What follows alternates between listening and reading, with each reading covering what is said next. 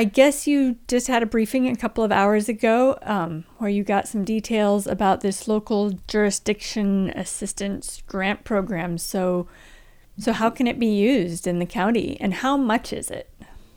Gosh, well, those are all really good questions. So right now, because it's part of the budget trailer bill and the budget process, it's still in proposal phase. So, hopefully all goes well and it's maintained within that budget process, which we expect to pass, I believe, at the end of June. I'm pretty sure there's a hard deadline for July implementation of the budget. So assuming that the budget proposal passes as currently stated in the Cannabis Trailer Bill or the Budget Trailer Bill, the governor's office is looking to allocate $100 million to 17 local jurisdictions for the purposes of assisting local applicants in transitioning from provisional to annual licenses at the state level. Oh, that's like 82% of the people who are in the program right now, right? Well, 82% of the supply chain, the licensed supply chain, is operating on provisional licenses. And the way that the funding is set up, it should, like I said, if it passes, it would be supporting the transition of 60% of the provisional license holders is what we were told. So it's would directly impact or provide assistance for 60% of the state's provisional license holders.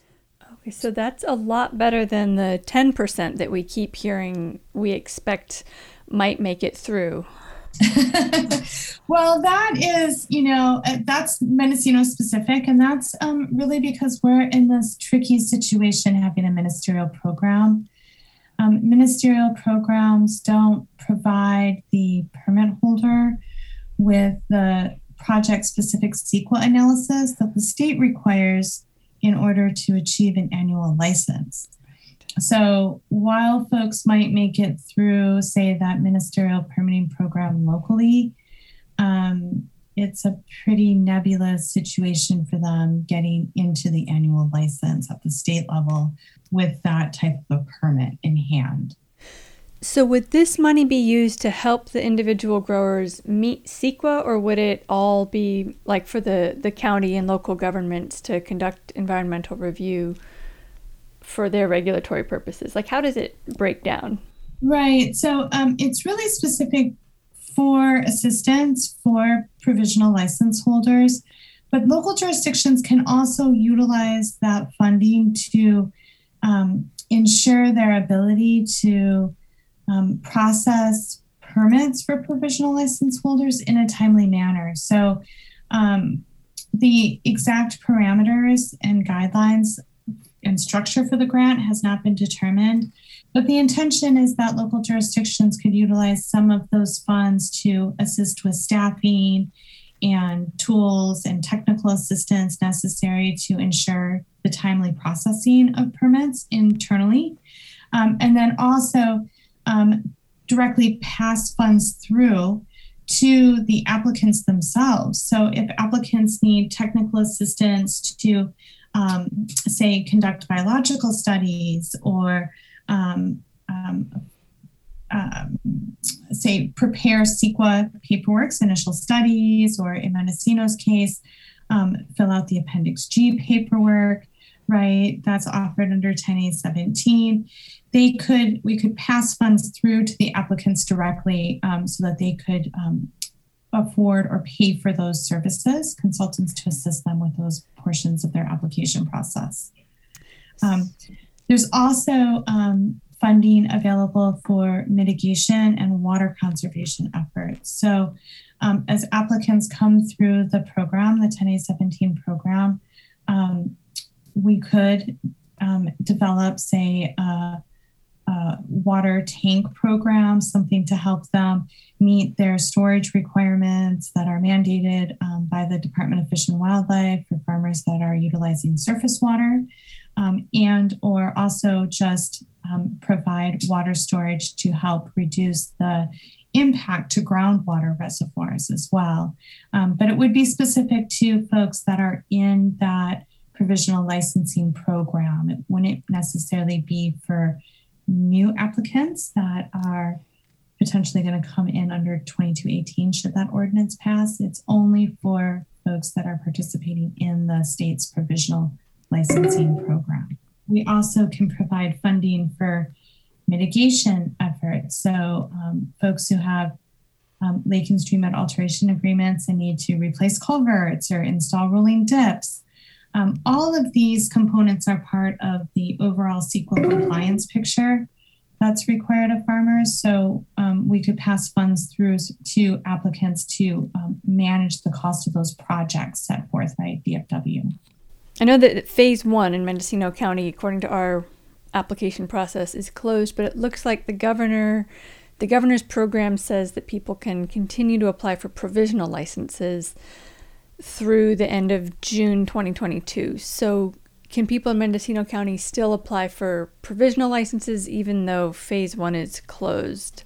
Yeah, I mean, I would say that we do have some locally authorized individuals that were locally authorized under the ordinance 10A17 that have not yet acquired their provisional license. So I would say, please go do that ASAP, right? Apply for and achieve your provisional license, because now's the time to kind of get into the state licensing program so that we can finalize processing your local permits. And then this funding, arguably, if it moves forward, would be available to them for assistance. But if they don't have that provisional license at the state level, we will not be able to assist them, I don't believe.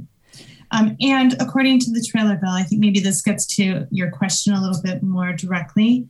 According to the proposals in the budget trailer bill, the ability for the state licensing authorities to issue new provisional licenses has been extended through July 1st of 2022. So currently we have a January 1st, 2022 sunset date on that program, but the trailer bill acts to extend that ability to issue provisionals for 6 months. Once you have a provisional under the trailer bill proposal, there is no timeline for expiration of that provisional license, although the state will require proof of progress towards meeting your CEQA compliance, and those benchmarks for that proof of progress are yet to be determined. And does this grant program kind of make SB 59 redundant, or does it have any implications for it? SB 59 would have extended the provisional licensing program, but a couple of things have happened, right? That extension to the provisional licensing program was kind of drawn into the budget trailer bill, right? So whether or not SB 59 moves forward in some form or fashion this year is yet to be determined. The legislature also recently released guidance to its members saying that each legislator could only move forward 12 bills. So at this point in time, I think it's questionable as to whether or not Senator Caballero will choose to move SB 59 out of the Senate and into the House. So if the bill has been through all of the policy committees in the Senate at this point and is slated for a vote of the full Senate on the floor, is what we would say. Now, if it goes to that vote of Senate on the floor and passes, it would move into the Assembly, and then it would count as one of her 12 bills for the year. So whether or not she'll choose to move it has not yet been determined as far as I know. She could simply leave it, and it would remain a viable vehicle for next year, should it be necessary. And so, you know, we run a two-year bill process in California. And so this is the first year of a two-year bill process. So she could essentially park it, and then it's still a vehicle that could be utilized next year. So I just don't know what the senator is going to choose to do with the bill at this point. I want to go back to a few questions about the environmental measures that this money that's come to us could be used for, or might come to us, could be used for. And of course, one of the things that's on my mind is the potential for a local referendum if the Board of Supervisors passes an ordinance that's, you know, that the people object to. I'm wondering if this money could be used for the county to conduct an environmental review and take some of the pressure off of the supervisors and sort of satisfy the environmental demands. I think that's highly unlikely, because conducting an environmental impact report or conducting an initial study and then preparing the subsequent environmental or the subsequent CEQA document that initial study would determine, would not directly provide a pathway for the county's locally authorized permit holders to meet their annual licensing requirements. So I don't think that that would qualify for an appropriate use of these funds. I read an article in the Press Democrat yesterday that the Board of Supervisors in Sonoma County threw out their ordinance, and they were hoping to apply to the Cannabis Local Jurisdiction Assistance Grant Program, and they're hoping to apply for a $1.16 million grant to do environmental reviews. And so I don't know if that's a separate program that they're eyeballing. I think that's the same program. I think that's part of this $100 million. The question did come up on the briefing this morning, and while we didn't receive a definitive answer, it did seem like it would be questionable, simply because, like in the case of 2218, right, the environmental review that would be associated with 2218 would actually be associated with new applicants. Those new applicants would arguably not qualify for provisional licenses because the county would not be authorizing their activity until they had undergone the entirety of the application review process, the environmental review process, been issued a local permit, and been issued an annual license. So currently under that program, we don't anticipate anyone qualifying for a provisional license.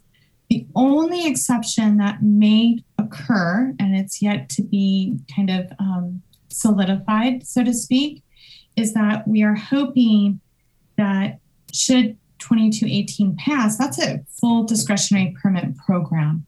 Every single application submitted under 2218 is subject to full project-specific CEQA review, right? So in the case of 10A17, where we have 1,149 locally authorized applicants, some of those applicants are going to need their permits conditioned, which is not,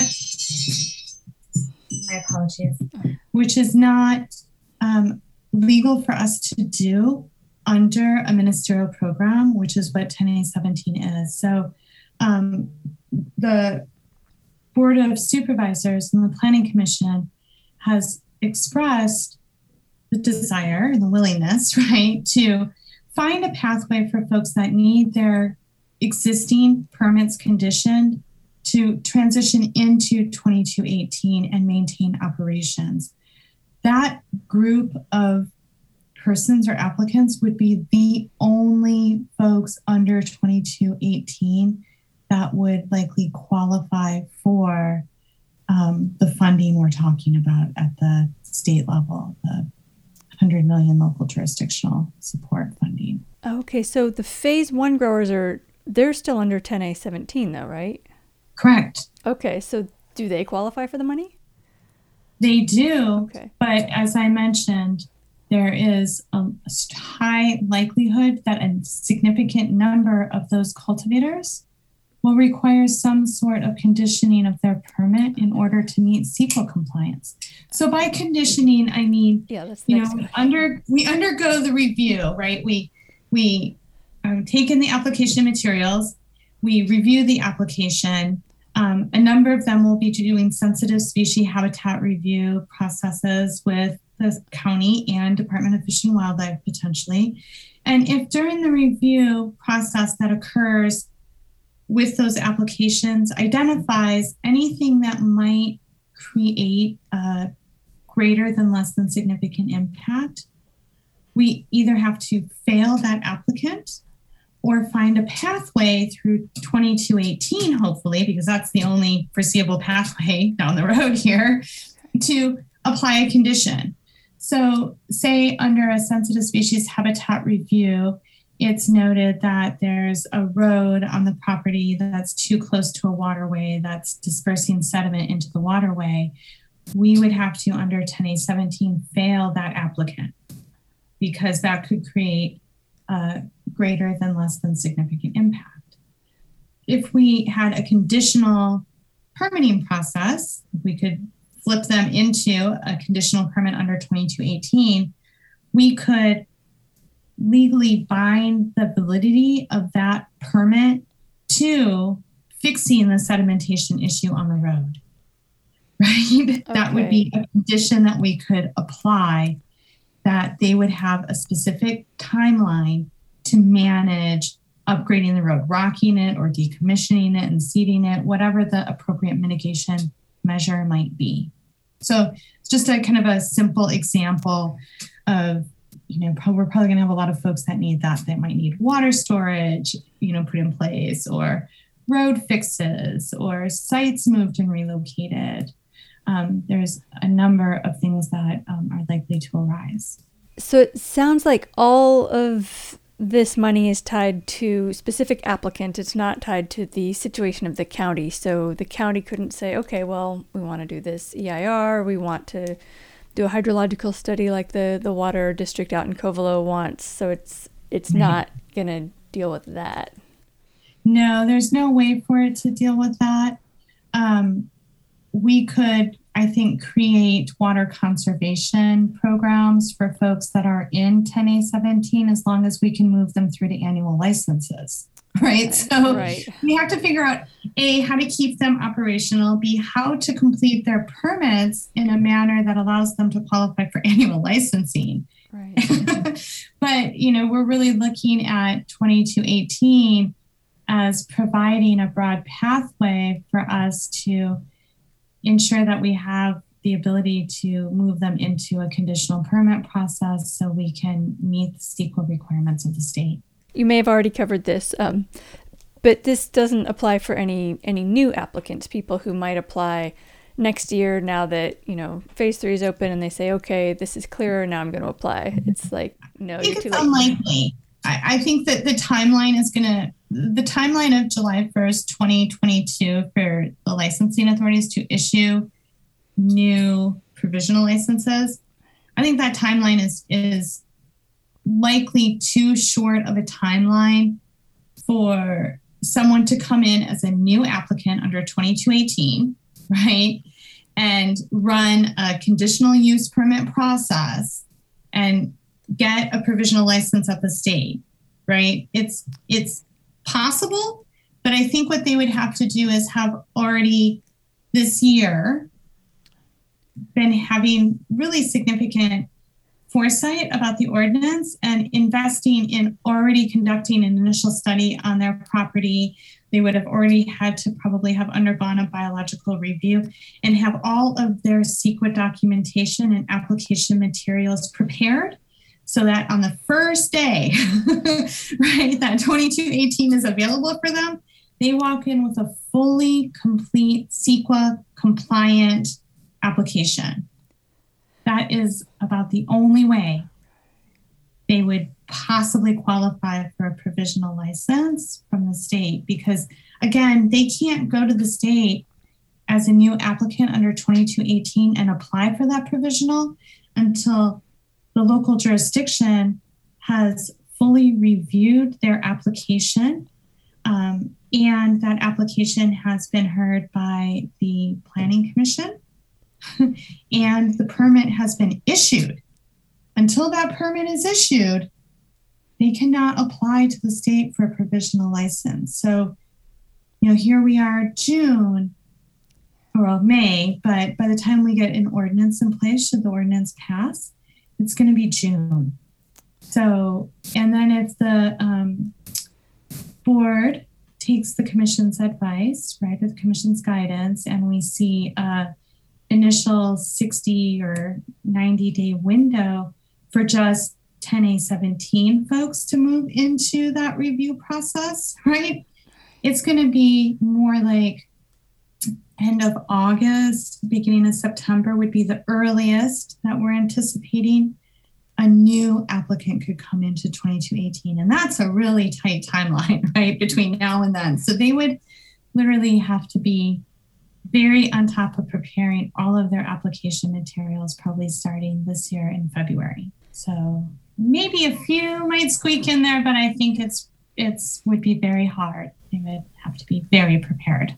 And how does this scenario change if 2218 gets repealed by this referendum that's sort of looming? Yeah, I mean, I think that's a great question, and it makes me shudder when you ask it, because, I mean, I'm really concerned that if we don't have a discretionary permit pathway, and the only way to get to that discretionary permit pathway is through 2218, that we're going to have a really hard time assisting the applicants that are operating today in achieving annual licensure. And that's the goal, right? Getting these folks fully compliant and into annual licenses. I just don't have a way to condition these permits. So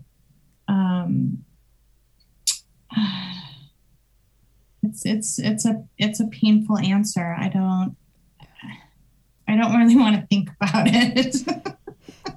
But I mean, I think that, you know, we under 10A17 we have the Appendix G bridge, but it still is not a discretionary process. It still doesn't let us put a compliance agreement in place that mandates environmental mitigations or improvements, right? So currently I don't have a pathway to hold someone accountable for rocking a road, putting in a hammerhead turnaround, dealing with a fire break, you know, putting in water storage so that they're taking pressure off of the groundwater table. You know, we just don't have a way to do it under this ordinance. So I don't know. I feel like we would probably lose a lot of folks that couldn't do that. And so it's nerve-wracking. Right. And with the potential extensions, I'm still thinking about what happens if the county is required to do environmental review, if they don't get an ordinance passed by the end of June and they have to go forward with that. Will local, and that maybe takes a year or two. Try 3 to 5. I've heard so many years. So. That's what Kristen said. She said 3 to 5, and then the Sonoma Board of Supervisors thought a year, year and a half. But it seems like everyone's got a different. It kind of depends on how much environmental data the local jurisdiction has already, right? So, in order for Mendocino to conduct thorough environmental impact report or analyses that takes into consideration cumulative impacts. That is a really in-depth study. And I don't know how up to date the data is in the environmental impact report that's associated with the general plan. It doesn't seem like there's a lot there that could be applicable currently. So I think this is part of what leads us to believe that it would be around a 3-year timeline to finalize an environmental impact report for the county, because you have to do the initial study and then you come back with a draft, right? Impact report or CEQA document is what I should say. And then there's, you know, a lot of public input on that document. And then, you know, so it has to go through the entire process of coming back to the public as a draft, being heard for review in supervisors' chambers, planning commission, going back to the supervisors' chambers. There might be multiple iterations or amendments to that document. So I think we should anticipate that it would be in the $1 million range for the county, and then that it would take around 3 years to complete that process. Once that process is completed, then the county can finish writing its ordinance, because that environmental document would dictate the performance standards that would be inserted into the ordinance. And then once that ordinance is finalized with those performance standards in it, then and only then can the county decide to issue the opportunity for applications.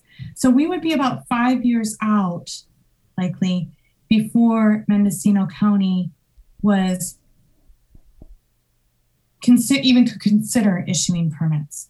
So a referendum and an EIR at this point would be like about 4 to 5 years before we had a legal pathway for cannabis cultivation in the county. And the same would be true if the board doesn't approve an ordinance by the end of June. Correct. So the stakes are pretty high. So this is why, there's not just, it's not just about new cultivation with 10A7 or with 2218. It's also about how we help support the cultivators that were brave enough to come in under 10A17 in this new regulatory program. I mean, it really is the pathway for so much. So there are some pretty significant consequences to not passing an ordinance and then potentially having an ordinance undone by a referendum. I do think, if we can move forward, the opportunities of utilizing that money for mitigations with the existing cultivators would have significant benefits to the environment. I think that's really important to note, right?